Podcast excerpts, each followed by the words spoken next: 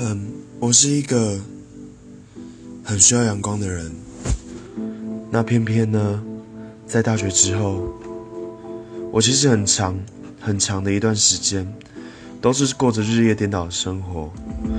每次看到的就是下午的阳光，那其实跟早上的阳光不太一样了。下午的阳光已经是偏冷色调。那在大四的时候，我有一段时间尝试着。就是每天大概十一点睡觉，然后大概八点起床。然后起床的时候啊，因为我房间采光非常好，所以起床的时候我的房间是一种金黄色的颜色。